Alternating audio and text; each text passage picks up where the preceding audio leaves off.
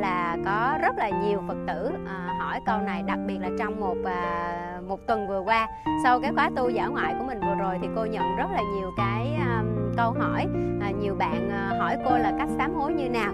À, tại vì cô cũng không hiểu sao là các bạn thắc mắc nhiều như vậy nữa thì mới có phát hiện ra là à, các chị em à, trong cái mùa covid này thì gặp à, nhiều khó khăn và bình thường thì cũng có khó khăn mà hơn bao giờ hết. Thì trong lúc này là cảm nhận nhiều cái khó khăn đến với mình nhất. Thì có nhiều người mỗi người là mỗi cái khó khăn khác nhau. À, có người là khó khăn trong kinh doanh có người là khó khăn trong cái việc mà à, trong gia đình không có được hòa thuận có người lại khó khăn trong tu tập. Khó khăn trong tu tập là sao? Có bạn tâm sự với cô rất là dễ thương là cô ơi con ngủ đã đủ giấc rồi, con đã chuẩn bị tư thế rất là sẵn sàng rồi. Nhưng mà khi mà con ngồi, con tụng kinh không biết ở đây có các chị trong zoom có người nào bệnh giống bạn này không? Tức là khi mà con nghe pháp thoại hoặc là con tụng kinh là con ngủ gục tức là cái này sao ạ? À? không phải là do thiếu ngủ, không phải là do cơ thể mệt mỏi, mà không, cũng không phải là do ăn quá no hay là quá đói, mà thật sự là nó có một cái chướng ngại gì đó. Tức là bạn cứ tụng kinh hoặc nghe pháp thoại là bạn ngủ gục con, đứng ra làm chuyện gì khác thì không sao, mà thậm chí nghe cái khác thì cũng không sao, cũng không buồn ngủ luôn. Vậy thì rõ ràng cái chướng duyên trong tu tập ha. Có người lại nói với cô là thật là quái, kỳ quái là, hễ mà bạn cầm quyển kinh lên bạn đọc là bạn ngáp. Tức là kỳ cục vậy hệ đến trước bàn thờ là ngát thôi. Thì các các bạn thì cũng rất là hơi bị tâm lý một chút xíu hơi có một chút tâm linh thì mới hỏi cô là, cô chắc là con bị cái gì đó theo hoặc con bị cái gì đó thì con phải làm sao? Thì tất cả về trong kinh doanh, về khó khăn, về không có thuận lợi trong ờ, công việc cũng như là không thuận lợi, không hạnh phúc trong gia đình cũng như không có được thuận duyên trong tu tập, thì tất cả chúng ta đều bắt đầu từ cái ờ, sám hối ha. Tuần qua thì cô đã gửi uh, kinh sám hối 6 căn lương hàng sám cho rất là nhiều uh, Phật tử. Thì hy vọng là quý Phật tử đó cũng đang à, theo dõi cái pháp thoại ngày hôm nay bởi vì tư vấn cho từng người thì nó rất là nó rất là hạn chế. Thì nhân cái bài cuối cùng của giáo trình Phật học phổ thông của mình thì cô cũng là một cái câu trả lời chung cho tất cả quý vị. Thì tại vì tại sao mình phải sám hối nè? Sám hối thì chắc mình nghe nhiều rồi, đúng không? Phật tử từ nhỏ đến chùa chắc chưa học giáo lý gì đã thấy là ngày 14 hoặc là ngày 30 là mình đến chùa sám hối. Ờ, vậy tại sao mình phải sám hối dữ vậy? Rồi rồi quý thầy, quý sư cô nói là ờ vậy chứ quý thầy, quý sư cô trong chùa chắc cũng đâu có làm gì lỗi đâu mà sao phải sám, đúng không? Thật ra chúng ta biết được rằng á, là chúng ta ai cũng có lỗi hết. Ở đây mình có ai không hề có lỗi không? Có ai không hề có lỗi giơ tay lên không? Có ai dám tự tin nói là trước giờ con chưa hề làm lỗi gì không? Có ai à, tự tự tin vậy không? Hay là ai cũng đã từng có lỗi? Mình đã từng có lỗi rồi ha. Thật ra là kiếp này mình có thể không nhớ đi chăng nữa. Kiếp này mình có thể nhớ và có những cái lỗi từ nhiều kiếp trước mình không thể nhớ được. Nhưng mà ai cũng đã từng làm lỗi rồi hết. Và cái lỗi này, nó cứ như một cái à, cái hạt muối á mình tạo riết tạo riết nó lắng xuống, nó mặn chát luôn. Bây giờ cái cái phước của mình trong một cái bài kinh hạt muối đức phật cho một cái ví dụ trong một cái bài kinh hạt muối đức phật cho một cái ví dụ hết sức á, là hình tượng như này. Tức là sao? Giống như mà cái cái tội của mình làm á nó giống như là một cái nắm muối như vậy. Còn cái công đức mà mình có được á công đức lành mình có được á thì nó giống như mà nó ít quá thì nó như một cái ly nước chút xíu vậy thôi. Thì cái nắm muối đó mà bỏ vô ly nước á nó mặn vô cùng không cách nào mà uống được. Giống như cuộc đời của mình vậy đó. Mình mà phước báu của mình mà ít quá tức là phước báu của mình thì có chút xíu thôi, mà tội nghiệp của mình đã quá nhiều như vậy rồi thì mình thấy là nó không dung được, nó không dung hòa lên được, tức là nó không hóa giải được. Nên là mình làm cái gì mình cũng thấy nó bị nó bị trắc trở, nó bị khổ sở, nó bị giống như là chướng duyên. Mà mình, cuộc sống mình nó nó rất là bế tắc, nó không có hanh thông. Thì vậy cho nên á, người xưa mới có câu như nào? Chung thân hành thiện thiện du bất túc, mà nhất nhật tạo ác ác tự hữu dư. Nghĩa là sao? Chung thân hành thiện là trọn một kiếp mình làm việc lành luôn đó. Thì cái việc lành đó chưa chắc đã đủ, nhưng mà nhất nhật tạo ác ác tự hữu dư. Nghĩa là chỉ cần có một ngày mà làm ác thôi thì cái ác đó đã quá dư rồi. Lý do vì sao? Vì cái phước mình quá ít mà cái tội mình quá nhiều thì mình chỉ cần làm thêm một chút xíu tội thôi thì mình đã không hóa giải được rồi. Và mình thấy là không, nếu như mà không phải các bậc đại bồ tát mà đại nguyện hóa thân xuống trần để mà mượn cái thân người này mà cứu độ chúng sanh, thì chúng ta ai cũng vì nghiệp lực mà mà sinh ra cõi này. Mà cái nghiệp lực này đa phần là cái nghiệp bất thiện, ha. Chứ mình đủ cái nghiệp thiện là mình sanh lên các cõi cao hơn rồi, chứ không có xuống đây. Thì mình thấy là vì cái tội lỗi của mình sâu dày như thế. Cho nên, chúng ta phải thực tập cái phép là sám hối. Sám hối trong nhà Phật có nghĩa như thế nào? Ngày hôm nay mình sẽ quyết nghi về với cái vấn đề này. Bởi vì sám hối trong nhà Phật nó sẽ khác với cái ý nghĩa là xin tội, chuộc tội hay là đói công, chuộc tội, những cái khái niệm mà mình thường nghe rất quen. Bởi vậy, không có cái từ nào thay thế được cái chữ sám hối trong nhà Phật. Và hôm nay quý Phật tử phải hiểu hết sức rõ về cái ý nghĩa sám hối trong nhà Phật nó hay như thế nào. Chứ không phải mình nói là mình mê tín hoặc là mình đến chùa mình xin Đức Phật một nải chuối, một chén trà, một cái bánh là coi như Đức Phật xá tội cho mình. Không phải ha, chúng ta sẽ nghe kỹ cái phép sám hối trong nhà Phật như thế nào. Và chúng ta cô đưa một cái hình tượng như vậy thì quý vị sẽ hiểu hơn nè. Ví dụ như ví dụ như chúng ta có một cái ờ, một cái tấm vải mà nó bị nhuộm đủ màu thì bây giờ mình muốn nhuộm một cái màu gì khác lên nó khó đúng không còn bây giờ mà mình muốn nhuộm cái màu mà cho ra đẹp thì tấm vải đó mình phải giặt thật là sạch nó sạch sẽ nó trắng rồi thì sau khi đó mình nhuộm màu màu nó lên rất là đẹp ừ. cũng vậy chúng ta tu bất kỳ cái pháp môn nào cũng ngồi thiền niệm phật à, ngồi thiền niệm phật hay là à, kinh hành hoặc là trì chú bất gấp nhưng mà trong mình còn quá nhiều cái nghiệp lực xấu quá nhiều cái tội chướng á, thì nó giống như là là chưa có gạn đục vậy đó. Thì mình rất khó thành tựu trong cái pháp môn mình thực tập. À, vậy cho nên à, tu pháp môn nào cũng vậy mình song song với cái việc sám hối thì thành tựu nó sẽ nó sẽ viên mãn hơn. Và mình sẽ có những cái mà bảo đảm là nó rất là hanh thông trong cuộc đây là từ cái kinh nghiệm của những thầy tổ đi trước và kinh nghiệm của chính bản thân sư cô. Hồi sư cô mới xuất gia trước khi được cạo tóc là đã phải sám hối liên tục rồi. Cho tới khi mình cạo tóc xong thì cái điều đầu tiên sư bà dạy vẫn là con phải sám hối cho chí thành. Và sư cô không có ngày nào không sám chứ không phải là đợi tới ngày sám hối, ngày trưởng tịnh mới lên chùa sám hối, mà ngày nào mình cũng sám hối. Đặc biệt là trước khi thọ giới, rồi sau khi thọ giới là tích cực sám hối. 3 tháng an cư rồi còn sám hối dữ dội nữa. Khi mà mình sám hối như vậy, mình thấy là nó sẽ rất là hanh thông. Ở trong việc tu cũng như trong cái việc mà mình à, học hỏi. Ừ. Thì bây giờ chúng ta sẽ đi từ cái căn bản nhất. Mọi người thấy cái màn hình chia sẻ của cô trong zoom chưa ạ? Mình có thấy cái chữ sám hối chưa? Mình sẽ đi định nghĩa ha ừ. có ai có ai trả lời được sám hối là gì không? Cái này chắc có bạn học rồi nè, đúng không? Có ai trả lời không? Có không? Cô trả lời luôn, phải không? Sám hối á. Ai cười vậy? Ai cười là bác trả lời đó.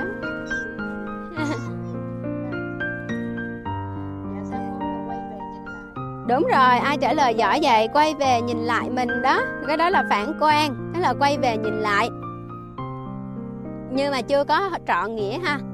Chữ sám tiếng phạn gọi là sám ma. Tàu dịch là sám là là hối hối quá. Kinh nói như thế nào? Sám giả sám kỳ, tiền khiên, hối giả, hối kỳ, hậu quá. Nghĩa là sao? Sám là ăn năn cái lỗi trước, còn hối là chừa bỏ lỗi sau. Nhớ kỹ hai vế này nhé. Tức là sám là ăn lỗi trước mà chừa bỏ hối là chừa bỏ lỗi sau. Vậy cho nên nếu dùng một chữ sám hay một chữ hối á, thì không có đủ ý nghĩa. Và vì vậy cho nên trong nhà Phật mình có luôn một cái thuật ngữ mà luôn luôn đi kèm với nhau. Chúng ta dịch là sám hối. Tức là nếu mà dịch ra tiếng Việt mình á thì mình phải dịch là ăn năn chừa lỗi, được không ạ? À? tức là ăn năn cái lỗi trước và chừa bỏ cái lỗi sau, nó mới thật nghĩa là sám hối trong nhà Phật. Tại sao? Nếu như mình phản quan mình nhìn lại mình rồi, đúng không? Mình phản tỉnh, mình nhìn lại mình rồi, mình ăn năn cái tội lỗi này rồi. Nhưng mà sao? Mình tiếp tục làm nữa. Ví dụ như cô nói là vậy nè, tháng trước là cô có một cái lỗi, đó là cô nói làm một câu làm cho người ta phiền lòng. Xong rồi cô thấy ăn năn lắm cô ăn năn quá chừng luôn, cô lên chùa, cô ăn năn thiệt, cô phản tỉnh thiệt, cô công nhận cái đó là cô sai thiệt. Nhưng mà tháng này cô tiếp tục lại nói một cái câu khác để làm cho người khác buồn. Có nghĩa là cô chưa có chừa lỗi, đúng không? Cô chưa chừa lỗi. Hoặc là ví dụ như các bạn là có tật uống rượu. Các bạn có tật uống rượu, xong tới ngày sám hối, bạn ăn năn ghê lắm, trời ơi nửa tháng qua là con say xưa như vậy, con rất là ăn năn luôn. Thôi hôm nay con xin sám hối. Nhưng mà về hôm sau bạn lại tiếp tục đi uống rượu. Nghĩa là các bạn chưa sám hối. Tức là khi sám hối là mình quyết định mình chừa luôn cái lỗi đó. Nghĩa là từ đây về sau mình hứa mình không làm. Hoặc ví dụ mình lỡ mình lỡ nha. Chứ trên đời ai mà không có lỗi, đúng không? Mình lỡ có một lúc nào đó mình sa ngã, tức là mình lỡ lỡ phải lòng cái người khác mà không phải là vợ hoặc là chồng chính thức của mình. Nhưng mà mình ăn năn thôi bây giờ lần đây là lần lần mình đã lỡ dạy thôi. Còn bây giờ mình hứa là mình chừa về sau, tức là từ đây về sau mình chung thủy, mình không có để lòng mình phạm phải một cái cái tình duyên mà nó nó không có ờ, được cả pháp luật cũng như nhân quả công nhận như thế. Thì mình nhất định mình không để mình xa ngã vào cái đó, thì cái đó mới gọi là sám hối nghĩa là mình đã nhận ra lỗi và mình hứa không bao giờ lặp lại. Được không ạ? À? quý phật tử nhớ kỹ cái này ha. Cái này mới là sám hối trong nhà phật. Vậy cho nên là chúng ta lên chùa đối trước Phật, chúng ta sám hối. Nghĩa là thưa với Phật rằng con đã có lỗi đó, con nhận ra lỗi của con rồi và từ đây về sau con xin không bao giờ phạm lại nữa đúng không? Cái này mới sám hối trong nhà Phật ha. Vậy thì nói tới đây, quý Phật tử có liên tưởng đến các các cách sám hối nào mà nó không nó không nó không có hợp lý không? Cô không dùng từ sám hối sai lầm như trong sách giáo khoa hòa thượng dùng. Thì tại vì sám hối là cái từ nó đã rất là trọn vẹn ý nghĩa, đã sám hối thì không có sai lầm. Vì đây là danh từ riêng trong Phật giáo thôi, nói đến sám hối thì không có sai lầm được. Vậy cho nên cô mới nói là những cái cách mà chúng ta có vẻ như là chuộc tội đoái công chuộc tội của mình nó không có được hợp lý như nào. Ví dụ như là à, quý phật tử biết là có những à, ngày xưa mà mình làng xã của mình mà mình ví dụ mình phạm lỗi gì đó đúng không? Là mình phải bị phạt vạ nghĩa là mình phải lao động công ích cho làng xã nè. Không thôi là mình phải nộp tiền à, tiền cho làng xã hoặc là mình phải uh, trâu bò lợn gà gì đó là mình phải cống nạp lại cái đó là một cái cách mà mà giống như là sám hối đó đoái công chuộc tội. Hoặc là có những cái tôn giáo người ta tin rằng khi mà mình có lỗi mình trầm mình xuống sông. Nếu người phật tử thấy mà bên ấn độ bây giờ vẫn còn nhé những người họ tin là họ ngâm mình trong dòng nước sông hằng thì họ sẽ được rửa sạch tội lỗi. Thậm chí có những người là trước khi chết á, là kiểu gì cũng phải nhúng cái thi thể mình xuống dưới dòng sông hằng rồi vớt lên mới đi thiêu. Nghĩa là sao? Họ tin rằng cái dòng sông đó nó thiêng liêng nó màu nhiệm nó có thể rửa trôi hết các tội lỗi của họ. Và đức phật nói rằng sao? Đức phật nói cái hành vi này nếu như mà nhúng nước sông hằng có thể rửa tội thì các loài thủy tộc tôm cá là sẽ được giác ngộ đầu tiên. Tại nó, suốt đời nó nhúng trong nước thì nó sẽ rất là sạch, đúng không? Chúng ta thấy đây chưa phải là cái cách sám hối hợp lý ha. Và còn những cái đạo khác mà có thể là cực đoan hơn như dạng như nào? Đó là sao? Người ta tin rằng cái việc mà lấy máu cái con súc vật khác á, thì có thể rửa tội cho mình nghĩa là khi mà làm ác, khi mà một có cái điều gì không lành, thì người ta sẽ sao? Người ta sẽ lấy máu cái con vật đó, người ta giết vật hàng loạt để người ta tế như vậy và người ta nghĩ cái đó là mua chuộc thần linh. Chúng ta thấy đây là những cái cách, những cái cách làm mà để sửa sai, hoàn toàn là làm cho nó sai thêm ha, vậy thì chúng ta thấy những cái cách không phù hợp như vậy, chúng ta sẽ đi vào phật giáo. Vậy quan trọng là mình phải sám hối như nào? Bây giờ mình hiểu được nghĩa của sám hối là gì? Nghĩa là phải nhận ra lỗi lầm và ăn năn chừa bỏ. Vậy thì nếu như à, muốn ăn năn chừa bỏ, vậy thì con có những cái pháp sám hối nào trong nhà Phật? Hôm nay chúng ta sẽ học bốn pháp sám hối trong nhà Phật và cô hy vọng là quý Phật tử thuộc lòng được không ạ? Thuộc tại lớp nhé. Đầu tiên là mình lập theo cô nhé. Tác pháp sám hối. Rồi thủ tướng sám hối. Xong rồi gì nữa? Hồng danh sám hối. Và cái cuối cùng là gì? Vô sanh sám hối. Được chưa? Mình lặp lại một lần nữa nhé. Đầu tiên là tác pháp sám hối, thủ tướng sám hối, hồng danh sám hối và vô sanh sám hối. Lặp lại lần thứ ba là thuộc luôn nha. Tác pháp sám hối, thủ tướng sám hối, hồng danh sám hối và vô sanh sám hối. Vậy thì chúng ta đi cái đầu tiên, tác pháp sám hối. Tác pháp sám hối là gì? Đi chùa quý Phật tử, cái này là căn bản nhé. Cô nói rồi, đây là bài học Phật học phổ thông quyển 1 chứ chưa có một cái cái cái giáo lý gì cao siêu nên là phải thuộc những cái từ này. Để sau ngày hôm nay chúng ta từ lớp mầm sẽ được lên lớp chồi. Cho nên đó là, nếu ai không thuộc bốn cái này là chưa được lên lớp chồi nha. Không có giỡn đâu đó, cho làm bài thi đó nha. Tuần sau là thi kết khóa nha ráng phải được lên lớp chồi đi mình học một năm nay rồi mà mình cứ lớp mầm hoài nè. À mình tác pháp sám hối là gì nè? Tác pháp sám hối nó thuộc về sự. Hôm trước cái bài quy y tam bảo cô đã giảng về sự với lý trong nhà phật rồi ha. Ở đây mình không có nói lại. À, sự đơn giản là cái gì? Hình tướng kiểu cách biểu mẫu. Còn cái lý là gì? Cái nội dung cái nội hàm. Vậy thì cái tác pháp sám hối nó thuộc về sự. Nghĩa là sao? Mình phải lập giới đàn và thỉnh thanh tịnh tăng chứng minh. Nhớ kỹ câu này nghe.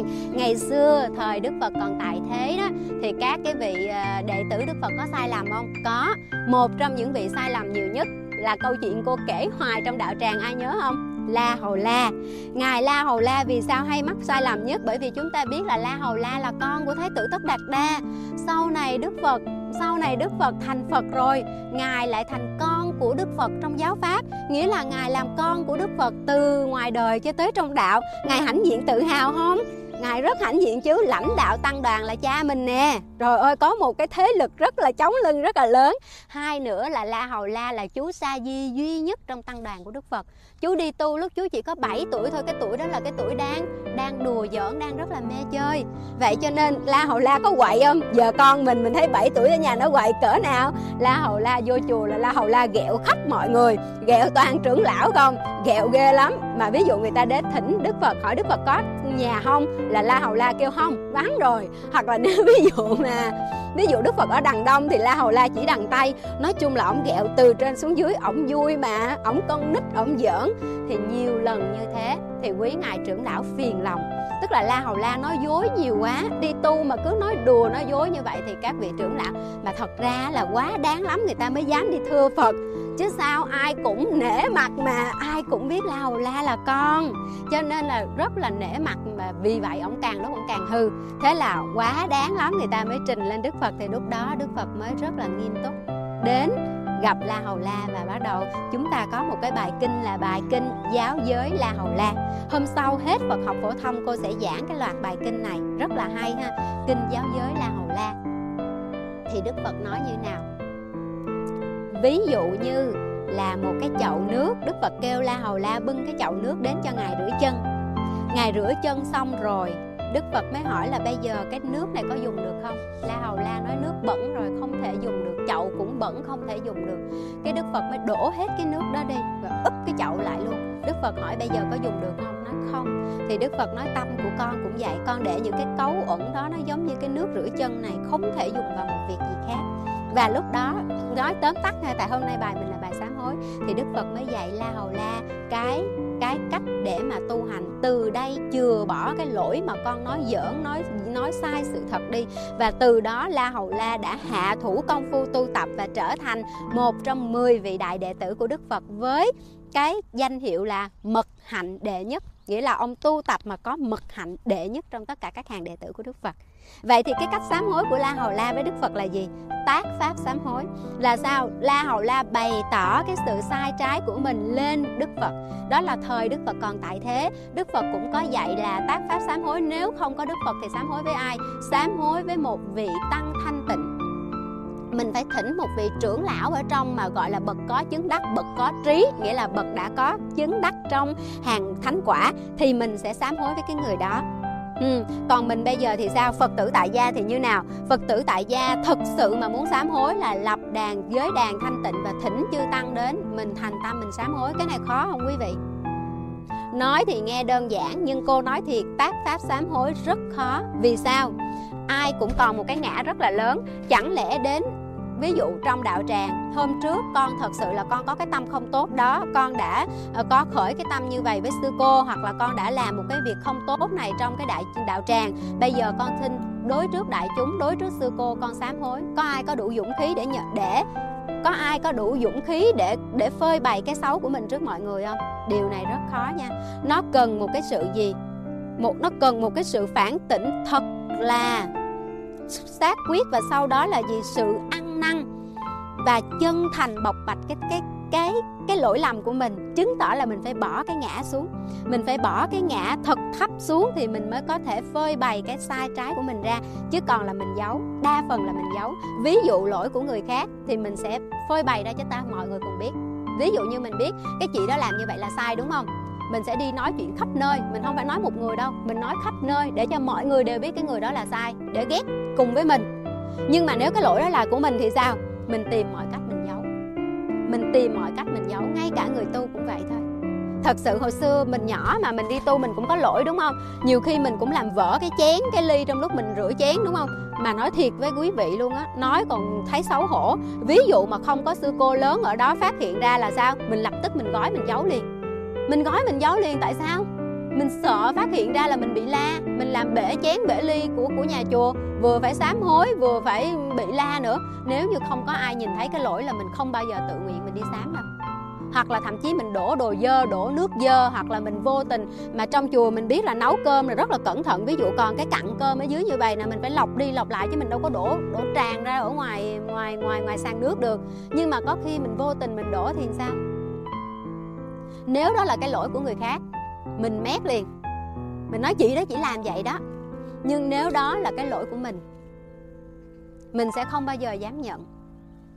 Ừ. đó là quý thầy, quý sư cô đi tu đã nhận ra cái sai trái mà còn nhiều khi như vậy thì huống gì mình, đúng không? Mình đến chùa nhiều khi lúc nào mình muốn được thầy cô thương. Lúc nào mình cũng muốn được huynh đệ đồng tu là công nhận mình là người à, cống hiến giỏi giang trước khi nào mà mình muốn bày cái xấu của mình ra đâu, phải không? Cho nên thật sự cái tác pháp sám hối này rất là khó ha. Người nào phải thật sự nhận ra được lỗi sai của mình và bỏ cái ngã của mình xuống thì lúc đó mới tác pháp sám hối được. Cái này đã cần dũng khí ha. Và cô nói tới cái thứ hai, đó là thủ tướng sám hối cái này thuộc về sự, nhưng mà lại còn khó hơn cái tác pháp sám hối. Nghĩa là sao? Thủ tướng sám hối, tức là phật chế cái pháp sám hối này cho những cái trường hợp mà sao? Không có tăng chúng. Nghĩa là cái chỗ đó mình làm sai mà mình muốn thỉnh tăng đến để mình tác pháp sám hối, mình cũng thỉnh không được. Hoặc là những vị mà thuộc về sao ta? Gọi là, ủa? Cái gì đây? Những vị mà thuộc về cái gì? Căn cơ cao rồi. Nó nó sám hối thuộc về quán tưởng. Có nghĩa là mình sám hối khi mà mình nhận ra cái lỗi sai cô nói ví dụ giống mà mình lỡ tay mình giết một con vật nào đó và bây giờ mình đã đoạn mạng sống của nó rồi và mình phải nói là dốc lòng sám hối. Hoặc là vô tình mình chỉ có khởi tâm khởi tâm xâm hại tài sản hay là thân thể của bất kỳ một người nào khác thì mình khởi tâm sám hối. Và mình sám hối cho tới khi nào mà mình nhìn thấy cái tướng lành tướng lành là tướng sao ví dụ như là mình thấy đức phật phóng hào quang hoặc là mình thấy một cái cái tướng mà nó nó thật là thiện lành như là an lành như là voi xấu ngà voi trắng nói chung những cái tướng mà tướng thật lành đó, thì lúc đó khi mà tướng lành nó hiện ra đó là mình mới biết là mình đã được cái cái sự sám hối của mình đã thành tựu mà khó không ạ à? Sám hối cho tới khi thấy tướng lành hiện ra là một sám hối rất rất rất chi là không đơn giản nó cần cái năm tháng công phu tu tập rất là lớn. Và cô kể cho quý phật tử nghe một câu chuyện này là câu chuyện thật luôn của mẹ sư cô. Sư cô có một người mẹ mẹ ruột mà mẹ là rất là thích trì chú đại bi với lại tụng kinh pháp hoa và trước khi trì chú đại bi tụng kinh pháp hoa là mẹ sư cô sám hối rất là nhiều. Lạy vạn phật mà một ngày mẹ lại 500 lạy là chuyện bình thường. Đứng lên ngồi xuống mà sướng lễ mà cô còn giật mình đó mẹ cô lạy một ngày 500 lạy. Thì khi mẹ cô sám hối như vậy, có tới một khi là hễ mẹ cô thắp ba cây hương lên bàn phật á, là mẹ cô thấy kim tuyến nó rơi rơi rơi rơi rơi khắp nguyên một cái không gian, cái bàn thờ như này và rất là đẹp. Mẹ còn rất là dễ thương chứ mẹ còn nói là lúc đầu mẹ không dám nói. Mẹ sợ nói ra nó mất sau này mẹ thấy là hễ mẹ cứ thắp hương mà mẹ ngồi xuống, mẹ bắt đầu vào thời kinh là bắt đầu kim tuyến nó rơi mà đẹp thật đẹp. Cái đó không phải là hoa mắt nữa. Thì mẹ vẫn không dám nói bằng miệng nhưng mà mẹ viết ra giấy. Ý là mẹ kêu đẹp lắm, có thấy không? Mà thật ra cô quỳ kế bên cô đâu có thấy cái gì đâu, không thấy một cái gì hết sau này mãi như vậy là ba, bốn tháng nó cũng không mất cái cái cái tướng lành đó. Thì mẹ cô mới nói ra miệng, mẹ nói là lúc mà mẹ như vậy là mẹ thấy giống như là kim tuyến mà hoa nó lấp lánh trong cả một cái gian phòng đó. Và khi mà mẹ hết tụng kinh là hết. Nhưng mà cô đứng kế bên thì cô không thấy một cái gì hết. Cái này là thủ tướng sám hối. Cái này là tướng lành hiện ra mà chuyện thật có thật bây giờ mẹ cô vẫn thấy. Mà có mình cô cũng không thấy. Thấy cái này đúng là ai ăn nấy no, ai tu nấy đắt đúng không? Nên là có cái thủ tướng sám hối này có, nhưng mà nó không phải dễ. Mình phải thành tâm sám hối, được chưa? Quý phật tử đã học được hai cái, đó là tác pháp sám hối và thủ tướng sám hối. Bây giờ mình tới cái thứ ba, càng lúc nó sẽ càng khó nhỉ? Nhưng mà cái này có vẻ dễ làm hơn nè. Tức là hồng danh sám hối. Ừ. hồng danh sám hối là gì? Cái pháp sám hối này thì vẫn thuộc về sự ha, ba pháp đầu là thuộc về sự hết. Hồng danh sám hối là do Ngài Bất Động Pháp Sư, đời nhà Tống bên Trung Hoa soạn ra. Soạn cái gì? Soạn tổng cộng là 53 danh hiệu Phật này. Nói chung là nhiều Phật lắm. Mình đọc kỹ trong sách, tổng cộng là mình sẽ có 108 cái danh hiệu của Đức Phật. Hôm trước cô có giảng vì sao có con số 108 rồi đúng không? 108 là pháp số tượng trưng cho 108 phiền não sáu căn tiếp xúc sáu trần sinh ra những cái cảm thọ của mình và trong ba thời quá khứ hiện tại vị lai tổng cộng những cái phiền não đó là 108 Vậy cho nên khi mình đặt 108 danh hiệu Phật là mình sám hối hết 108 cái phiền não đó cũng như nghiệp tội của mình. Đời này cũng như trong quá khứ, được không? Cái pháp sám hối này là cái pháp sám hối mà cô đang thực tập từ lúc xuất gia đến bây giờ. Vậy thì cô nói tại sao sám hối hồng danh lại có một cái uy lực như vậy? Chúng ta biết là để một cái đức phật mà từ lúc mà phát tâm tu tập cho tới lúc thành phật có phải trải qua vô lượng, vô biên, a tăng kỳ kiếp không? Và khi cái đức phật đó thành tựu rồi sẽ có một cái tên của ngài. Cái đó chúng ta trân trọng, tôn kính, chúng ta gọi là hồng danh chứ chúng ta không gọi là tên Đức Phật, không có ai gọi tên Đức Phật hết. Chúng ta gọi là hồng danh của Đức Phật hoặc là đức hiệu. Ừ. Và cái hồng danh này là cái tích tụ tất cả cái công phu, tu tập, cái đạo lực, cái công hạnh của cái vị Phật đó. Ví dụ như chúng ta sướng lên Nam Mô Phổ Quang Phật thì chúng ta thấy cái tên này như nào?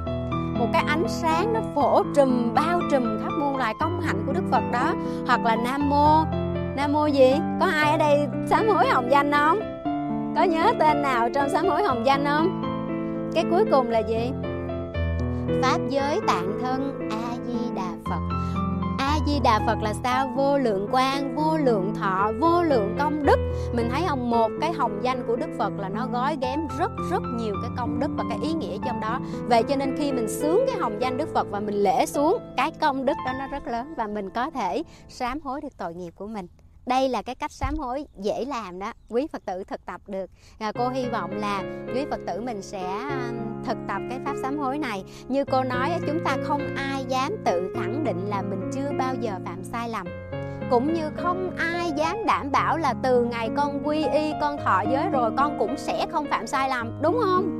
Tức là 70 chưa gọi là lành. Ngày hôm nay mình thấy vậy chứ ngày mai chưa biết đâu mình lại phạm sai lầm vì dòng đời đưa đẩy vì ngoại duyên gì đó phải không? Cho nên, nhiều khi mình không có định khẩu nghiệp đâu. Cô cũng biết nhiều phật tử rất là hiền lành, ở đây có bạn ngồi trước mặt cô nè. Tấm, tánh tình rất là dễ thương, tâm tính là bộc rực, nhưng mà nhiều khi cũng bị cái ngoại duyên tác động mà mình nổi sân lên liền à. Mà cái lần mình nổi sân mình đâu có kìm lại được, đúng không? Vậy cho nên chúng ta phải sám hối mỗi ngày là như vậy, ha.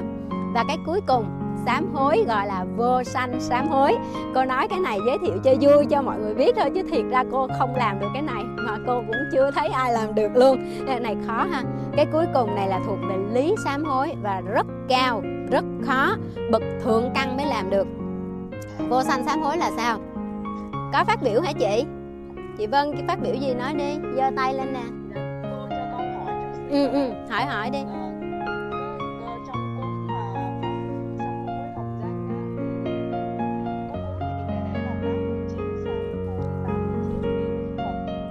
chính xác.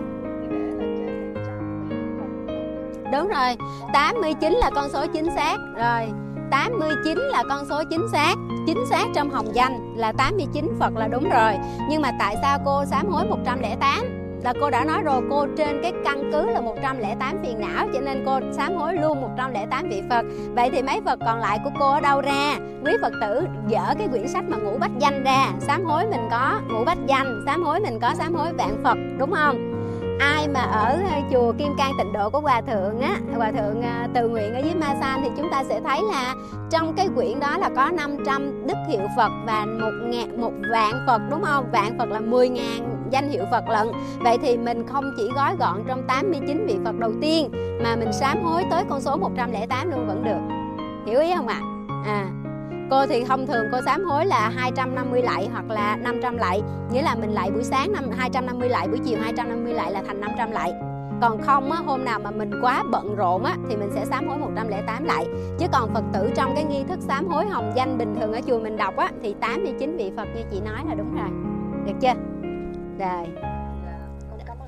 Rồi cảm ơn chị đặt câu hỏi. Rồi mình đi cái pháp sám hối này tuy là nó rất khó và không ai làm được tuy nhiên cô nhiệm vụ là phải giảng cho xong cái quyển này cho nên cô vẫn phải giới thiệu cái phương pháp sám hối này cho mình biết ha. Đó là vô sanh sám hối. Vô sanh là sao? Quán tâm vô sanh và quán pháp vô sanh. À đoạn này hơi bị mệt nha. Đoạn này hơi bị mệt chịu khó nghe cùng cô nha. Nói chung là cô ngại nhất là giảng mấy cái gì mà nó khó. Tại sao nào mình làm không được mình nói nó thành nói xạo.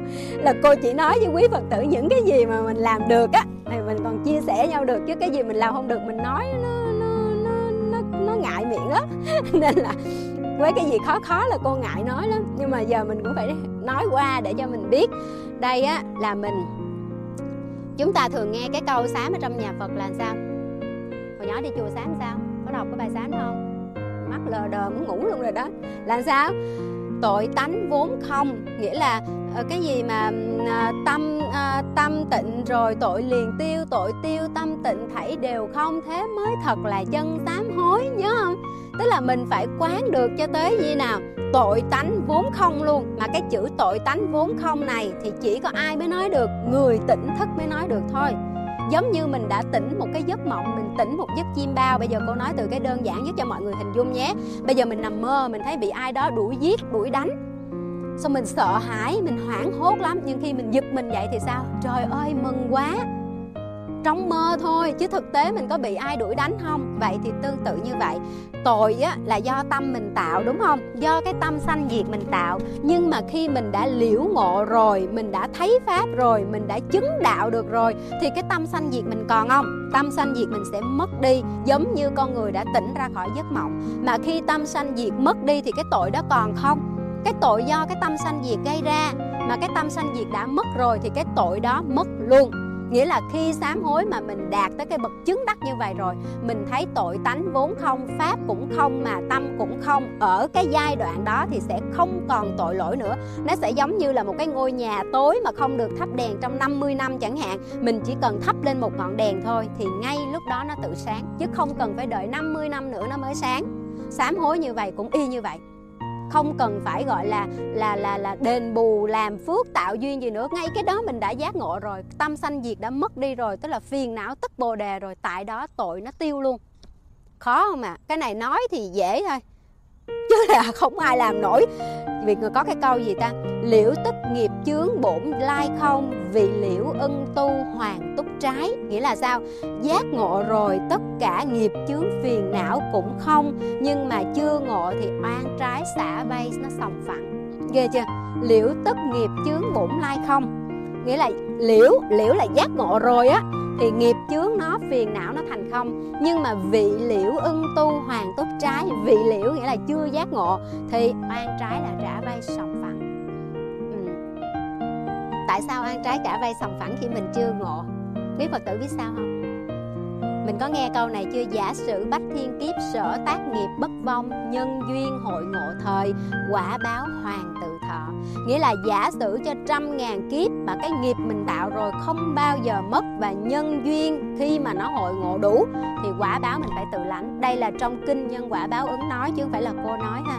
Vậy thì, đây là cái bản lề để cho mình đi về cái bài sau, cái phần sau. Tức là sao? Vậy thì sám hối có hết tội không? Vậy nãy giờ cô nói bốn pháp sám hối, trừ cái pháp cuối cùng dành cho bậc thượng, căn thượng trí ra, còn ba cái pháp kia mình sám, có hết tội không? Nếu như theo cái kinh nhân quả báo ứng này sở tác nghiệp bất vong Tội mình tạo ra không hề mất Vậy thì mình sám hối hết tội không? Con này mệt rồi nha Dạ ơi, sao giỏi vậy? Sao nay Vân xuất sắc vậy? sao nay chị Vân xuất sắc vậy? Sám hối không có hết tội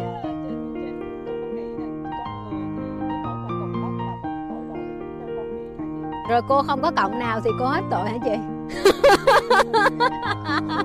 nghe mừng quá chắc ai ta cũng đi cạo đầu hết quá. Không phải.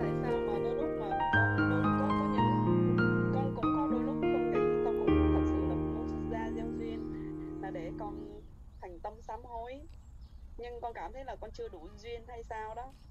Thì mấy lần con cũng uh, rồi, chị trả lời phần đầu nó đúng rồi đó. Tức là sám hối là không có hết tội. Phải quán triệt với nhau để đừng tưởng mình sám hối ngon lành mỗi ngày như vậy là mình không hết. Nhưng mà mình sẽ sao? Dừng tội. Tại vì nãy cô nói gì? Sám hối là ăn năn lỗi trước và chừa bỏ lỗi sau. Nghĩa là từ đây về sau mình dừng cái tội đó, mình không làm nữa. Mình không làm tội nữa thì có nghĩa sao? Mình sẽ không có cái nhận quả báo xấu cho những cái tội. Còn quả báo thiện thì không nói ha. Thiện nghiệp thì đang không nói. Mình đang nói những cái tội nha vậy thì mình dừng tội có nghĩa là mình dừng luôn cái nhân quả xấu cho mình. Vậy có muốn có muốn sám hối không? Nên sám hối để dừng lại cái tội ha. Còn cái tội mình đã làm có hết không? Không. Đừng có nói là bây giờ mình giết một một trăm người, một ngàn người rồi bây giờ mình đi sám hối là mình hết hả? Quý phật tử nhớ Angulimala không? Angulimala giết 999 người, đeo nguyên cái vòng tay như này nè. Tới hồi gặp Đức Phật Đức Phật dùng cái gì mà hóa độ? Từ bi tâm mà hóa độ. Xong Angulimala chứng thánh luôn. Mà quý vị thấy có trả báo không? Khi mà Angulimala đã bỏ xuống hết tất cả những cái tội lỗi đó rồi, đã trở thành một bậc đại tăng, thánh tăng ở trong tăng đoàn rồi mà Angulimala đi khất thực là bị người ta dùng dao gậy đá đấm, người ta đánh tan nát, đánh bầm xương cuối cùng là ngài vì vì bị đánh dữ quá mà ngài ngài chết luôn thì lúc mà Angulimala đau đớn với nguyên một cái cơ thể đầy máu me và và sưng mũ đó thì Đức Phật có đến mới khuyên Angulimala câu gì? Này, ông hãy kham nhẫn nếu như ông không có tu hành, thì cái nghiệp mà ông giết bao nhiêu con người đó, ông sẽ phải trả luân hồi nấu sôi dầu và bị người ta chém giết phanh thay nhiều lần như vậy để trả hết cái nghiệp đó. Nhưng ông chỉ trả trong một kiếp này bằng cái việc bị người ta đánh đập thôi và Angulimala rất là kham nhẫn và cuối cùng là chết vì bị đánh luôn. Nghĩa là cái nghiệp ông tạo có mất không? Không. Nhưng mà cái nắm muối vậy nó loãng ra chưa? Nó loãng ra rồi đó, nghĩa là cái nắm muối của ông rất là mặn, nhưng mà cái công đức lành mà ông từ ngày mà đi vào trong giáo pháp của đức phật nó rộng như một dòng sông. Và thế là ông vui vẻ, ông trả cái nghiệp đó và mất mạng trong một đời này thôi để chấm dứt hết những cái oan trái. Chứ không là ông phải đầu thai đi, đầu thai lại để bị bao nhiêu con người ông giết nó, giết lại, đúng không? Mà đâu phải cái người ông giết không đâu, bà con thân thuộc, vợ chồng, con cái của gia đình đó, người ta đau đớn tới cỡ nào, người ta oán ổng tới cỡ nào. Vậy thì có phải là oan gia trái chủ của ổng là không bao giờ dứt không vậy cái tội mình tạo nó không có hết ha. Nhưng mà mình dừng tội nghĩa là mình không bao giờ có thêm cái tội lỗi nữa. Vậy thì, cô nói tóm lại, ba cái ý, bây giờ chúng ta muốn hết tội thì phải làm gì? Nói cô vậy chết rồi, cô ơi, cô nói vòng vòng vậy rồi con bế tắc vậy. Sao, sám hối quá trời rồi không hết tội thì làm sao? Vậy giờ muốn hết tội phải làm sao? Mình phải có ba ba ba bước đàng hoàng ba ba ba ba cách để mình có thể hết tội. Một là phải trả cái quả báo đó. Nghĩa là sao? Vay người ta 10 triệu thì giờ phải trả 10 triệu cộng tiền lãi. Đừng có tưởng là trả 10 triệu là hết. Vay ngân hàng cũng có lãi, đừng nói là vay nợ máu, nợ an gia. Nghĩa là phải trả cái quả báo đó, sòng phẳng. Giết mạng con nào, đền mạng con đó. Này, nghe mệt quá, không, chắc trả không nổi đâu, cô. Thôi chuyển cách khác đi. Cách khác là cách gì? Tạo nhiều phước lành. Giống như cô nói, như muối mà bỏ trong cái ly thì không chịu được. Nhưng mà muối bỏ trong một cái nồi, bỏ qua một cái thao, bỏ qua một cái hồ, bỏ qua một cái dòng sông thì mình thấy mình có chịu nổi không? Chịu nổi ha. Mình vẫn phải trả báo, nhưng mình vẫn có phước báu để mình có thể vượt qua. Thì cách này nên làm nha. Cách này nên làm đó là tạo nhiều phước lành. Mà cái này cô phải chỉ thêm một cái nữa là quý phật tử nghe kỹ cái chỗ này nè. Phải tạo phước ba la mật tại sao? Có phải cái mục đích của mình tu giác ngộ giải thoát không? Mà mình tạo cái phước hữu lậu để mình hưởng trong đời này á, thì quý phật tử dù là phước lành thì quý vị phải hưởng hết cái phước đó rồi mới có thể đi vào niết bàn. Nghĩa là thiện nghiệp hay ác nghiệp cũng phải lãnh cho đủ hết. Mình thấy có nhiều vị a la hán là cái kiếp cuối là phải trả không? Giống ngài một kiền liên thần thông đó. Nhưng mà vì một cái tiền kiếp đã giết mẹ cho nên cuối cùng ngài bị sao? Thần thông đệ nhất mà tới hồi nghiệp nó đến một chữ thần, còn không nhớ, đừng nói chữ thông. Cuối cùng là ngài sao? Tan xương nát thịt, một mẫu thân cũng không tìm thấy được, phải một cái chết đau đớn không? Có phải là a la hán khi muốn vào niết bàn là phải trả hết những cái nghiệp mình không? Mình thấy đức phật mình đã thành phật rồi, có trả không? Cái cô xin chinh cha đó, cái cô mà độn bụng vô đổ thừa cho đức phật đâu ra vậy? Đúng không? Trong khi ngài là bậc, gọi là chánh đẳng, chánh giác, bậc thầy của nhân thiên và trời người, mà vẫn có một cô gái độn bụng đến để mà để mà vu oan cho ngài. Ví dụ lúc đó mà không có các vị chư thiên xuống mà để cắt đứt cái dây bụng của cô, thì ai minh oan cho đức phật đây? Nên chúng ta thấy đức phật nói một câu rất là từ bi. Này chinh cha, cái việc của nàng nói chỉ có ta và nàng biết được thôi. Ê, đức phật từ bi không? Đâu phải đức phật nói là ê cái cô này xạo cô bu an cho tôi. Đức phật không nói như vậy. Nhưng vì đức phật nhìn thấy được nhân nhìn thấy được quả. Rồi người ta vẫn phải trả thì đừng có nói là mình không trả. Vậy thì mình trả bằng cách là mình tạo nhiều phước lành mà phước ba la mật luôn để mình có thể dễ dàng đi vào vô dư niết bàn. Ha. Rồi và cái thứ ba đó là tỉnh mộng nghĩa là giác ngộ. Nãy cô nói rồi hệ giác ngộ là tội tánh vốn không? Vậy thì bây giờ cụ thể hơn, nói như vậy con vẫn chưa biết đâu. Vậy thì cụ thể hơn mình làm sao để mình hết cái nghiệp, để mà mình hóa giải được cái nghiệp của mình đã tạo. Từ vì quý phật tử trăn trở nhất cái điều này đúng không? Con đã có một cái bài sám ở trong kinh sám hối sáu căn cô hay cho nhà mình sám hối đó. Có một bài kệ của hòa thượng thích nhất hạnh nói như nào? Con đã gây ra bao lầm lỗi khi nói, khi làm, khi tư duy, tham lam, hờn giận và ngu si. Nay con cúi đầu xin sám hối, một lòng con cầu phật chứng tri. Bắt đầu hôm nay nguyện làm mới, nguyện sống đêm ngày trong chánh niệm, nguyện không lặp lại lỗi lầm xưa. Bao nhiêu lầm lỗi cũng do tâm tâm tịnh còn đâu giấu lỗi lầm sám hối xong rồi, lòng nhẹ nhõm, ngàn xưa mây bạc vẫn thông dong. Mình nghe hay không ạ? À?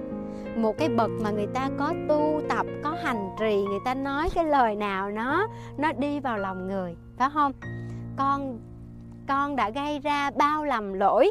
Khi nói, khi làm, khi tư duy nghĩa là sao? Thân khẩu ý ba nghiệp mình nè đúng không? Và bắt đầu hôm nay, nguyện làm mới, nguyện sống đêm ngày trong chánh niệm và nguyện không lặp lại lỗi lầm xưa. Câu này quan trọng nhé. Vậy thì lúc đó mới có được là bao nhiêu phiền não cũng do tâm. Tâm tịnh còn đâu giấu lỗi lầm. Cái này mình học xong rồi, mình nhận ra đây là gì đấy vô sanh sám hối, phải không? Và sám hối xong rồi, lòng mới nhẹ nhõm và ngàn xưa vậy thì cái cách sám hối của mình theo hòa thượng dạy cho mình là gì đây? Chuyển hóa ba nghiệp, thân khẩu ý. Ngày xưa mình tạo ác thì bây giờ sao? Mình làm lành. Có phải dễ không? Chứ là không có cái gì là bế tắc ha. Bắt đầu, mình sẽ học cái cách làm sao? Nghĩa là mình làm phát triển cái hạnh lành mới để tiêu trừ cái tội lỗi cũ. Đó trong kinh hoa nghiêm á, đức phổ hiền bồ tát có nói một câu này, nếu tội lỗi của chúng sanh mà có hình tướng thì tất cả hư không cũng không chứa nổi. Kinh khủng không? Giống như đức phật nói một câu gì ta, nước mắt của chúng sanh nhiều còn hơn bốn biển cộng lại nghĩa là có con người ta nó khổ đau như vậy tương tự như vậy. Nếu mà cái tội của mình mà quy ra được bằng thể tích á, bằng hình tướng thì sáng có thằng em nói cô là nấu ăn mình nó phải tính thể tích nữa đó. Tức là bây giờ cái tội lỗi của mình mà quy ra được bằng cái hình tướng thì cả cái hư không này cũng không có chỗ mà chứa. Mình thấy khủng khiếp không? Mà cái tội này nó có hai loại tội. Quý phật tử nào mà đang chưa biết cái tội từ đâu ra thì nghe luôn nhé. Bài này là bài cuối cùng và vô cùng chất lượng, có rất là nhiều cái thông tin về giáo lý mình cần phải biết. Chúng ta có hai loại tội, nghĩa là câu sanh phiền não và và phân biệt phiền não. Câu sanh phiền não hay gọi là bổn hữu chủng tử, nghĩa là sao? Những cái hạt giống xấu nó có từ lâu đời rồi. Nghĩa ra là, đẻ ra là có cái hạt giống xấu đó rồi. Nhân chi sơ, tính bổn ác luôn có nghĩa là cái hạt giống xấu đó nó có từ lâu đời, lâu kiếp và nó là nguyên duyên để mà sinh ra các cái tội lỗi khác. Nó là duyên sinh ra các cái tội lỗi khác, ha mình gọi là câu sanh phiền não hay là bổn hữu chủng tử. Còn cái thứ hai mình gọi là phân biệt phiền não và thị khởi chủng tử, nghĩa là những cái hạt giống mới nhiễm. Tức là không phải là nó có từ trong bản thân con người mình rồi, nhưng mà là mình do cái ảnh hưởng của thời đại phong tục, tập quán, chi phối thì mình sẽ bị nhiễm vô. Mà cái này thì dễ trừ, nhưng mà cái câu sanh phiền não rất khó trừ. Câu sanh phiền não nói một cách đơn giản, dễ hiểu cho quý phật tử biết, nó chính là cái gì đây? Nó chính là cái tham sân si á. Đẻ ra có ai dạy mình không? Nhưng mà mình biết tham không? Mình biết tham hết đó đẻ ra không có ai dạy mình, nhưng mà mình vẫn biết tham. Tham cái chỗ gì đây?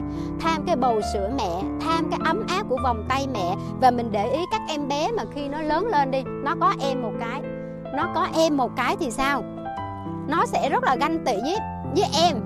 Có nhiều em bé rất là ganh tị với em và các nhà tâm lý học người ta phân tích là có những em bé mà có em là nó mắc bệnh đái dầm tại sao? Tại vì em nó đá dầm được bố mẹ yêu thương, chăm lo, thay biển tại sao mình không đá dầm được? Thế là nó bị cái bệnh đá dầm. Tức là từ sau, cái này nó chưa có phân biệt được, nhưng mà nó nó nó thể hiện cái lòng tham không? Nó ganh tị cái sự chia sẻ tình yêu thương. Vậy thì cái này ai dạy cho nó? Hay là là câu sanh phiền não đẻ ra là bị cái cái cái bệnh tham này rồi đó? Rồi có phải là mình sẽ, mình bị gì đây? Mát mẻ, dễ chịu, cái em bé cười. Nhưng mà mình khó chịu, mình bức rứt tả biểm đói khổ là sao? Nó sẽ khóc. Cái này là cái tham, cái sân. Nếu mà thuận cảnh thì mình tham, mà nghịch cảnh thì mình sân. Sân mới khóc như vậy. Vậy thì mình thấy cái này là từ hồi đẻ ra đã có có bị rồi. Rồi bây giờ mình lớn lên. Trai nên lớn cái lấy vợ, gái lớn gả chồng. Hồi mình bắt đầu mình đi học, có ai dạy mình yêu không? Không mà mình tự động mình rung động chứ. Cái này từ đâu ra? Đúng không? Có ai vậy mình yêu đâu không? Nhưng mà mình gặp một cái đối tượng khác giới tự nhiên mình có cái rung động giới tính không? Có nha. Vậy cho nên cô nói mấy cái này nó rất là khó trừ gọi là nó ăn sâu vào. Vậy thì bây giờ mình trừ như nào? Cô chỉ một cái cách cực kỳ dễ nhé. Từ bây giờ là cô chỉ theo cái cách mà cô có thể à, à, nói từ cái kinh nghiệm mà mình tu tập chứ không có à, bám vào cái à, bài giảng của Phật học phổ thông. Bây giờ trong cái bài giảng của Phật học phổ thông ở đây á, cô có nói là như nào? Điều kiện để cho mầm Bồ đề mình phát triển đó là sao? Chúng ta phải phát triển những hạnh lành như là từ bi, hỷ xả, bố thí, trì giới, nhẫn nhục, tinh tấn và chúng ta phát triển như vậy thì giống như là những cái tánh xấu nó sẽ không có đất nó mọc lên nữa. Đây là trong cái à, bài của Hòa thượng Thích Thiện Hoa, Hòa thượng dạy mình và bây giờ cô sẽ giới thiệu thêm cho quý Phật tử một cái cách để cho chúng ta thật sự là sám hối mà nó có hiệu quả. Đó là chúng ta dùng tác pháp sám hối, hay là thủ tướng sám hối, hay là hồng danh sám hối. Nhưng mà chúng ta biết rằng ba cái pháp đó chỉ dừng tội chứ không hết tội. Vậy thì muốn hết tội, khi nãy cô có đọc cái bài kệ của hòa thượng nhất hạnh rồi, thì chúng ta phải hóa giải nghiệp, nghĩa là phát triển cái tướng vô tâm của mình. Lòng từ vô lượng, lòng bi vô lượng, lòng hỷ vô lượng và lòng xả vô lượng. Vậy thì lòng từ vô lượng là gì? Lòng từ vô lượng trong nhà phật mình nói giống như là vô duyên từ. Không phải cái bà đó bà vô duyên là mình chửi vô duyên nha. Cái chữ vô duyên này nó không giống với chữ vô duyên bên ngoài. Vô duyên trong nhà phật có nghĩa là sao? Không vì một nhân duyên điều kiện nào mà mình từ bi. Nghĩa là mình từ bi như lòng mẹ thương con. Đẻ con ra là mẹ đã có, mẹ đã thương từ khi thai ngán trong lòng. Mình nhớ có một bài hát không? Nghĩa là thương từ khi thai ngán trong lòng. Mẹ yêu con là vô điều kiện. Và vì vậy mình muốn phát cái từ tâm của mình thì mình qua quán là cái đối tượng đó như con của mình thì mình có thể khởi lên cái lòng từ này. Và cái lòng từ này nó có cần điều kiện không? Không. Mình gọi là vô duyên từ. Và chính cái lòng từ này khi mình phát khởi lên được, nó sẽ đối trị lại với cái tâm gì? Tâm sân. Khi mình đã có yêu thương, mình có sân si được không? Khi mình hiểu và thương cái đối tượng đó, không bao giờ mình sân si với họ được. Mình gọi là mắt thương nhìn cuộc đời cô kể cho quý phật tử nghe những câu chuyện về lòng từ vô duyên Chúng ta có nhớ hồi nãy cô kể chuyện Angulimala được khuất phục dưới cái lòng từ của Đức Phật không? Và đó không phải là lần duy nhất Đức Phật trải cái tâm từ để mà để mà độ sanh. Chúng ta nhớ ngày Đức Phật độ La Hầu La như nào? Đức Phật về kinh thành Ca Tỳ La Vệ mình biết là sau khi Đức Phật đi xuất gia, Thái tử Tất Đạt Đa đi xuất gia, thì ờ, Thái tử Tất Đạt Đa có em trai không có con của Di Mẫu Maha Ba Xà Ba Đề cũng là vương tử. Rồi Đức Phật có cháu trai không? Có. Vậy thì cái ngôi vị đó đúng ra thuộc về Thái tử Tất Đạt Đa. Bây giờ nó đã chia đều cơ hội cho những người khác. Và vì vậy khi mà Thái tử Tất Đạt Đa quay về thì Gia Du Đà La lúc đó mới dặn con mình như nào? Con ơi, cha của con về đó. Và cha con có một cái tài sản rất là lớn. Con hãy đi xin cha cái tài sản đi. Thì la hầu la chạy lủng đủng đến để kiếm phật để xin cái tài sản là mẹ dặn như vậy để đi nói ý cái tài sản của gia du đà la nghĩ trong đầu là gì? Ý là cha giờ cha làm sao sa môn rồi thì cha nhường cái ngôi đó lại cho con đó, ý là bây giờ la hầu la sẽ là người chính thức để mà để mà lên ngôi vị để mà cai trị vương quốc ừ.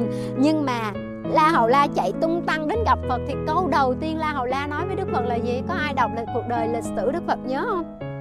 Không phải là cha ơi, cha nhường gia tài lại cho con Quên luôn câu của mẹ dặn rồi và La Hầu La đến với Đức Phật câu đầu tiên. La Hầu La còn không biết cha là ai, Tại vì đẻ ra là đã không có bố rồi. La Hầu La nói với với Đức Phật, Thưa với Đức Phật một câu là, Đức Thế Tôn, Cái bóng của Ngài rất là mát, Con rất là thích ở gần Ngài. Cái bóng của ngài mát quá và con rất là thích ở gần ngài. Dễ thương không? Một đứa bé nó không có biết nói dối. Và cái bóng mát đó là cái gì? Cái lòng từ của đức phật đức phật trải một cái tâm từ ra và điều mà la hầu la cảm nhận được đầu tiên khi gặp phật đó là mát mẻ quá, an lành quá. Chúng ta thấy là nhiều khi mình về quê không? Không phải cha mẹ mình là giàu có hoặc là hoa hậu lộng lẫy mà mình thấy mát. Mình chỉ cần về ngồi bên mẹ thôi là mình thấy mát và an chưa? Tại vì mẹ thương mình với một cái niềm thương như biển rộng và la hầu la đến gần đức phật, la hầu la không biết diễn tả cái đó là cái tâm từ. Nhưng mà la hầu la kêu là, con mát mẻ quá và con rất là thích ở gần đức thế tôn. Và khi cô đọc cái câu chuyện này, cô rất là xúc động. Cái đó là lòng từ của đức thế tôn đó rồi đức thế tôn dùng cái lòng từ này để chuyển hóa cả cái con voi say mà sau này đề bà đạt đa thả con voi say ra để mà hút đức phật đó. Thì a nan thương phật quá, không biết làm sao, sợ phật bị tổn hại, sợ phật chết rồi a nan đứng đứng chắn lên. Thì đức phật nói, a nan, ông hãy lui ra. Tức là ông chưa đủ đạo lực để mà hóa độ con voi này. Và đó là Đức Phật chỉ có dùng cái từ bi tâm của mình để truyền một cái nguồn năng lượng vô cùng an lành và con voi say đó, nó quỳ xuống, nó phụ phục cho mình có thấy là cái lòng từ vô duyên á. Khi mà mình phát triển được cái lòng từ sân hận ngay đó nó dập tắt. Và có phải là mình chuyển hóa dứt điểm cái cái tội lỗi của mình chưa? Cô có một câu chuyện mà tới bây giờ cô vẫn nhớ mãi trong lòng và cô cảm thấy là cô nợ đạo tràng mình. Cái lời hứa này đó là dẫn các bạn đi à, bách đàm đúng không? Tại sao mà bách đàm nó thiêng liêng đến như vậy? Quý phật tử biết là bách đàm ở trong một cái bên sâu trong của đỉnh núi Sa và và cái đường lên núi đường lên chùa là 7 8 km đường đèo và hoàn toàn chỉ có một chiếc xe duy nhất được đi cái lối đó thôi. Và do đó nó giữ cho Bách Đàm luôn tịnh lạc, nghĩa là 10 km bán kính xung quanh đó, không hề có một nhà dân. Phía tây là toàn bộ cái thiền viện, cái cái học viện mà để cho quý thầy mà vô học, giống như là Phật học viện của Việt Nam. Còn phía bên, phía đông này là cái gì? Mun Mu Quan nghĩa là cái cái cái cả nước Hàn Quốc này chỉ có 11 cái nơi có Munmukan, nghĩa là cái trường thiền mà không có cửa, vô môn quan. Nghĩa là vào đó hạ lạp ít nhất là phải 15 năm trở lên thì mới được đăng ký vào đó mà hạ thủ công phu. Hạ thủ công phu một lần là 3 năm, nghĩa là một ngày ăn đúng một bữa cơm thôi. Và giống như cái nhà tù vậy đó, nó chưa chưa được 2 mét vuông nữa và có một cái hộc để cho người ta đưa một cái khay cơm vào lúc 11 giờ trưa hàng ngày. Và ăn xong rồi đút cái khay cơm đó ra. Cả một ngày không bao giờ giao tiếp với ai. Và mình gọi là vô môn quan, nghĩa là không có cửa và bên ngoài là người ta bóp ống khóa luôn. Vào đó một lần là bóp ống khóa bên ngoài luôn. Và cái cửa thiền đó là sẽ đóng kín mít không bao giờ mở.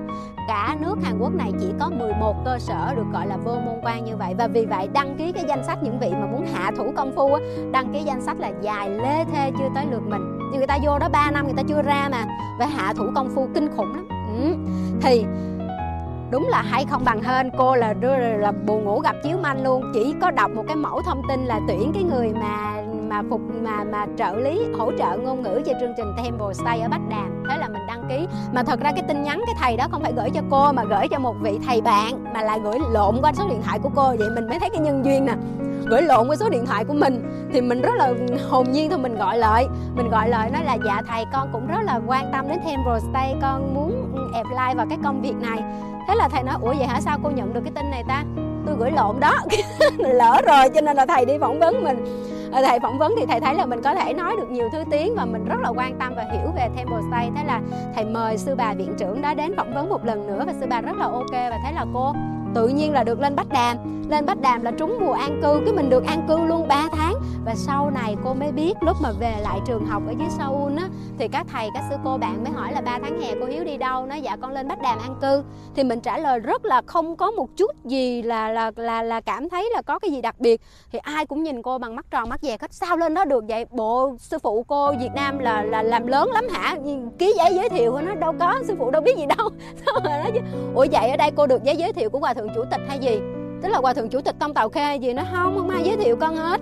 Mọi người rất là ngạc nhiên bởi vì sau này cô mới biết là để lên Bách Đàm an cư thì Hạ Lạp cũng phải ít nhất là 15 năm trở lên. Và toàn là phải nói là đệ tử của các vị cao tăng mới tới lượt, không tới lượt mình. Mà có một cái, bởi vì cô mới nói là cái vô duyên từ ở đây thì cái năm cô lên an cư là đúng cái năm hạ thứ ba của một cái vị gọi là cao tăng hòa thượng, năm nay 89 tuổi rồi. Hòa thượng ờ, vào đó là khoảng 11 năm, nghĩa là 3 lần 3 3 lần 4 12 năm rồi.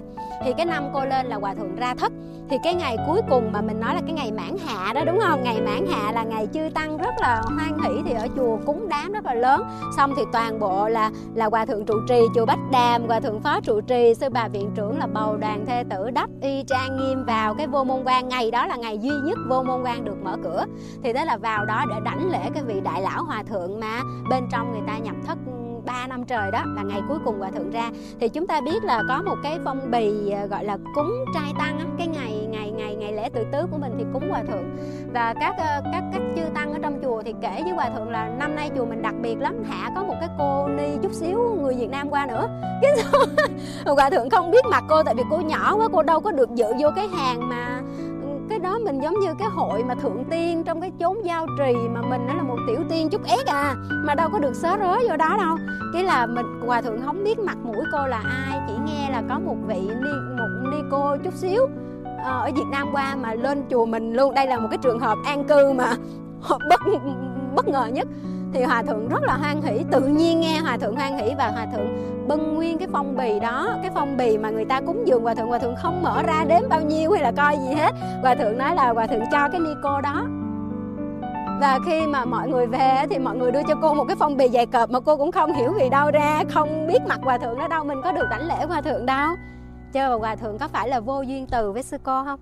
Cái lòng từ của hòa thượng chỉ có hoan hỷ vui vẻ khi nghe thấy một cái bé ni nó nhỏ nhỏ, nó từ nước ngoài nó qua đây mà nó chịu tu, chịu học và hòa thượng vì cái lòng thương mà cho mình cái đó. Không phải cho tiền mà mình vui, mà mình cảm nhận được là có một cái niềm thương mà nó không cần một cái điều kiện gì hết. Và từ đó cô, đối với cô bách đàm nó rất là thiêng liêng và nó có một cái gì gọi là linh sơn cốt nhục. Có một vị đại hòa thượng nhập thất mấy năm trời mà chưa hề biết mặt một cái con nhỏ nào đó mà nó, mà có thể mà phát một cái tâm như vậy. Và cô giữ cái phong bì của hòa thượng để chuyển hết vào cái tiền sau này mình làm xây chùa thì chuyển hết vào cái tiền đó với tất cả một cái niềm, phải nói là tri ân sâu sắc. Mà tới bây giờ cô cũng không biết mặt hòa thượng như nào, mà hòa thượng cũng đâu biết cô là ai. Cho mình thấy cái này gọi là gì? Lòng từ vô duyên, hay mình gọi là vô duyên từ. Và muốn tập cái lòng từ này thì như nào? Cô nói rồi, quý phật tử quán giống như là lòng mẹ thương con, thương từ khi thai nghén trong lòng, thương không điều kiện như vậy thì mình sẽ không ghét được ai. Và lúc đó tâm sân nó sẽ giảm và từ đó tội nghiệp của mình nó sẽ tiêu. Đây là cái cách. Chúng ta thấy là tâm của mình không bao giờ tồn tại được một lúc hai cái trạng thái. Khi mà mình khởi lên được cái niềm thương á, thì tại chỗ đó cái sân hận của mình nó chấm dứt. Được không? Cho nên quý phật tử cố gắng nhé. Cố gắng từ bây giờ mình tập cái này. Và cái thứ hai đó là gì đây? Lòng bi. Nếu như lòng từ là ban vui thì bi phải là cứu khổ. Nghĩa là mình gặp những người khổ hơn mình, bất hạnh hơn mình, tập nghiệp sâu dày hơn mình thì mình đừng bao giờ vô cảm đến nỗi khổ của chúng sanh. Có nhiều người làm ác nghiệp rất là nhiều. Giống như mình nói đó, Angulimala giết quá trời người rồi, vậy thì bây giờ bị người ta đánh đập lại là đáng đời. Nếu mình nói cái chữ đáng đời đó, hoặc là những người xung quanh mình mình thấy là họ tạo quá nhiều cái việc ác, họ làm khổ đau cho quá nhiều người, thì một ngày quả báo xấu đến họ, cái mình nói là, trời ơi, đáng quả báo, nhân quả có mắt, trời cao có mắt, thấy chưa? Với như vậy có nghĩa là mình không khởi lên được cái sự xót xa với cái cảnh khổ đau và bị trả nghiệp của chúng sanh. Vậy thì mình chưa có lòng bi. Và cô kể thêm một câu chuyện nữa về cái lòng bi của đức phật. Chúng ta biết trong tăng đoàn, trong ni đoàn của đức phật có một vị gọi là ambabali hay là liên hoa sắc. Cô này cổ đẹp như một hoa sen. Cổ đẹp tới mức mà gọi cổ là liên hoa sắc luôn á. Nhưng mà trong tiền kiếp có một lần cổ đã xúc phạm một vị thánh ni. Và cổ chửi cô này á cổ chửi cái cô thánh ni kia là cái đồ gọi là gì ta? Mấy cái cô mà lầu xanh á, giống như là gái điếm á cổ dùng từ rất là nặng. Và vì cái nghiệp đó cổ sanh ra đời đời kiếp kiếp cổ làm gái điếm, nghĩa là cổ làm cái cái trong phục vụ làng chơi thôi. Và cái kiếp khi mà cổ gặp đức phật á, là cổ rất là đẹp. Đẹp cho nên người ta gọi cổ là như một bông hoa sen, liên hoa sắc. Và không có ai có thể cưỡng lại cái sức hấp dẫn của cổ hết. Đẹp vô cùng và giàu vô cùng bởi vì muốn đến với cổ một đêm là phải trả cả ngàn, cả triệu đồng tiền vàng như vậy và có một người mới đến nói với cổ là cô có thể quyến rũ được được nam nhân khắp thiên hạ, nhưng mà chắc chắn là cô sẽ không có không có làm mà rung động được lòng dạ của các vị sa môn theo ông cồ đàm. Nghĩa là các vị tu sĩ mà theo đức phật thì sẽ không có rung động trước cái sự quyến rũ của cô đâu. Và thế là cô khởi cái tâm gì lên à? Ngã mạng, kêu mạng liền. Để đó, tôi sẽ đi quyến rũ thánh tăng cho mày biết. Tức là cổ sẽ dùng hết cái sắc đẹp và cái tài nghệ của mình để cổ quyến rũ một cái vị thánh tăng. Và khi cổ gợi khởi lên được cái tâm đó thì đức phật vì cái tha tâm thông của ngài đọc được. Và sao? Ngài rất là thương cổ. Ngài nghĩ thôi chết rồi. Cái cô này nếu mà cô dùng được á, mà cô đi quyến rũ được một cái bậc thánh tăng như vậy, thì có phải là, thì có phải là cổ đời đời kiếp kiếp cổ chịu, trả nghiệp ở thêm địa ngục nữa không? Và từ đó đức phật mới đi đến hóa độ ambabali. Đức Phật đến hóa độ Ambabali bằng một cái lòng bi mẫn lớn lao sâu xa của ngài. Thì Ambabali vừa nhìn thấy Đức Phật là quỳ xuống và khóc quỳ xuống và khóc. Lúc đó thì mới bày tỏ hết bao nhiêu cái cái tuổi nhục của cái thân phận mà làm gái làng chơi như vậy, dù là được rất là nhiều người cung phục như thế. Và anh Ba Bali xuất gia theo ni đoàn dưới cái sự hướng dẫn của ni trưởng Mahabasa Ba Đề thì sau này bà đã chứng A La Hán nếu như Đức Phật không có cái lòng bi đó rồi ơi, còn tính đi quyến rũ thánh tăng nữa hả? Đáng đời trả nghiệp thì chắc là Đức Phật không hóa độ được Ambabali và chúng ta nhớ có một câu đó là từ năng dưỡng nhất thiết chúng sanh, chi lạc bi năng bạc nhất thiết chúng sanh, chi khổ. Nghĩa là cái từ là ban vui cho tất cả chúng sinh và bi là diệt trừ cái khổ cho tất cả chúng sinh. Cô nói rất kỹ hai cái tâm này. Và cái tâm cuối cùng đó là, cái tâm thứ ba đó là tâm hỷ, nghĩa là vui được với cái niềm vui của người khác. Cái này quý vị biết là khi mình thực tập cái này mình sẽ diệt trừ được cái gì? Mình diệt trừ được cái tật đố ha, tức là cái, nếu cái sự đố kỵ nó làm cho ta đau khổ, tật đố nó làm ta đau khổ, thì cái tâm hỷ này làm ta an ổn, nghĩa là sao? Mình vui với cái sự thành công của người khác. Ngày hôm nay mình làm chưa có thành tựu, nhưng mình ta mình thấy người ta làm đâu được đó, thành công đó, mình vui với cái thành tựu đó. Ngày hôm nay, mình chưa có đầy đủ nhân duyên để có một cái cuộc sống sung túc, viên mãn và có thể, thậm chí như vào giờ đi, đạo tràng mình không có chỗ để tu nè, đúng không? Đạo tràng, mình không có chỗ để tu, nhưng mà khi mà cô thấy những nơi khác mà xây dựng được chùa, cả mọi người đều rất hoan hỷ và vui mừng, đúng không? Mình vui với cái thiện pháp của người khác và thậm chí mình nhỏ chút chút thôi nhưng mình vẫn gửi cúng chùa khắp nơi để chi? Để mình gieo cái duyên lành với cái thiện pháp của người ta. Đó, mình gọi là cái tâm hỷ, nghĩa là mình vui được với cái thành công, cái thành tựu với cái niềm vui của người. Chứ không phải là ghen ăn tức ở à, thấy mình không được mà tại sao vậy? Mình cũng xinh đẹp, mình cũng hiền lành, mình cũng giỏi giang. Mà sao mình không có gặp được những cái thuận duyên, mình không gặp được người lành bạn tốt, mình không gặp được chồng hiền, hiểu biết, thương yêu mình mình đố kỵ với người khác là là không nên ha. Cô nói rồi, nếu lòng bi mà diệt trừ được cái tâm sân hận thì lòng hỷ chúng ta sẽ diệt được cái tâm đố kỵ. Và cuối cùng đó là tâm xả. Tâm xả tức là tâm gì? Cái này là tâm khó nhất. Quý phật tử nghe thì có thể dễ chứ thật ra tâm xả khó làm nhất. Vì sao khó làm? Tâm xả là sao? Trước cái nghịch cảnh không nổi sân và trước thịnh thuận cảnh là không nổi tham nghĩa là nghịch hay thuận mình không tham và không sân mình trụ được trong cái tạng trạng thái đó mình gọi là xả. Ừ, chứ không phải xả là buông. Không phải về nhà mình có bao nhiêu tài sản mình bỏ là cái đó mình xả. Không phải cái đó chưa phải là tâm xả. Xả là sao? Bây giờ thuận cảnh nó đến ngày hôm nay mình uh, mình đến một cái nơi gọi là rộng rãi, thoáng mát đằng sau cô có cái chùa rất là đẹp, ông Phật rất là đẹp, đúng không? Sau thời pháp thoại mình sẽ đi hành hương online nha. Rồi mình thuận cảnh thì mình thích không mình ngồi đây mình thích quá, không ai đụng chạm gì đến mình á, bắt đầu là mình nổi tâm tham. Nhưng mà khi mà mình không thuận cảnh thì sao? Có những chỗ, có những lúc mình đi người ta đâu cho mượn chùa, có những chỗ mình ngồi xuống người ta đuổi mình đi, vậy thì sao? Mình không nổi tâm sân. Thì không có gì hạnh phúc hơn là mình giữ được cái sự an ổn và cái bất động tâm mình trước cái nghịch thuận. Vì nếu mình không giữ được như vậy, mình sẽ bị nung nấu bởi u mê, kiêu mạn, tật đố và sân si.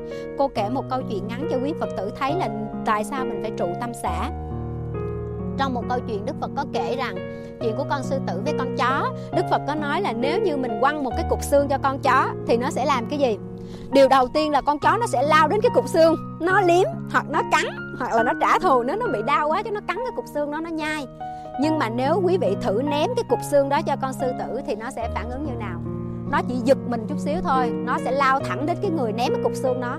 tại vì sao? Nỗi khổ niềm đau của con sư tử đó đến từ cục xương hay từ ai? Từ cái người quăng cục xương thì qua cái chuyện đó đức phật mới nói là mình ứng xử với cái xã hội này với cái tâm gì, như con chó hay là con sư tử. Nếu mình là người có trí, mình sẽ nhận ra bản chất của nỗi khổ niềm đau của mình từ đâu. Tức là từ cái người quăng cục xương đó chứ không phải từ cục xương. Nhưng nếu mà mình bị mê mờ, mình thấy cảnh, mình dao động theo, người ta nói một câu không trái ý nghịch lòng với mình là mình nổi sân lên ngay. Người ta nói một câu ức ức đến mình là mình nổi tâm buồn phiền rớt nước mắt ngay, thì cái đó là mình còn phản ứng trước bên ngoài rất là nhiều và mình không trụ được cái bất động và cái an ổn của tâm. Vậy cô mới nói cái tâm xả khó làm như vậy. Khó thì mình từ từ ha, mình tập chậm chậm lại. Như cô nói cái biện pháp mà chính cô làm thì cô kể lại cho quý phật tử. Cách mà mình để chậm nhất là sao? Bây giờ mình đang tức quá đi. Mình định nói một cái lời nào đó, thì bây giờ mình dừng lại, mình hít thở thật sâu và mình niệm phật ba hơi đi. Sau đó mình sẽ điềm tĩnh hơn thì mình tập như vậy cho tới 10 hơi, cho tới nhiều hơi và sau đó mình không còn dụng công nữa. Mình có thể để cho nó trôi qua như là bọt nước. Thì mình mới trụ được cái tâm xả rồi, được chưa? Vậy thì cô kết thúc bài pháp thoại ở đây. Chúng ta ôn lại, sám hối là gì? Ăn năn lỗi trước và chừa bỏ lỗi sau. Nhớ không được quên hai yếu tố này vì thiếu một trong hai nó sẽ không tròn vẹn của sám hối. Vậy các pháp sám hối là gì? Tác pháp sám hối, thủ tướng sám hối, hồng danh sám hối và vô sanh sám hối. Và muốn sám hối để dứt luôn tội thì phải sao? Phải chuyển hóa nghiệp bằng cách phát triển tâm từ vô lượng, tâm bi vô lượng, tâm hỷ vô lượng và tâm xả vô lượng. Và kết thúc pháp thoại với một câu tặng cho quý Phật tử. Trong trăm đức thì không gì bằng đức nhẫn nghĩa là chúng ta phải lấy cái nhẫn làm đầu. Cõi ta bà có nghĩa là kham nhẫn. Mình không kham nhẫn được trong nhân gian thì mình không cách nào phát triển được bốn cái tâm vô lượng đó được không? Rồi, hy vọng là ngày hôm nay với cái pháp thoại này sẽ mở ra một cái hướng tu tập cho quý phật tử để cuộc sống của mình hanh thông và trong cái việc tu tập mình được an lạc. Quý phật tử phải tin một điều là mình dốc lòng sám hối, chân thật sám hối và khởi những cái tâm thiện lành như vậy thì chắc chắn mình sẽ có thành tựu không chỉ trong tu học mà còn trong đường đời. Đời mình sẽ rất là hanh thông.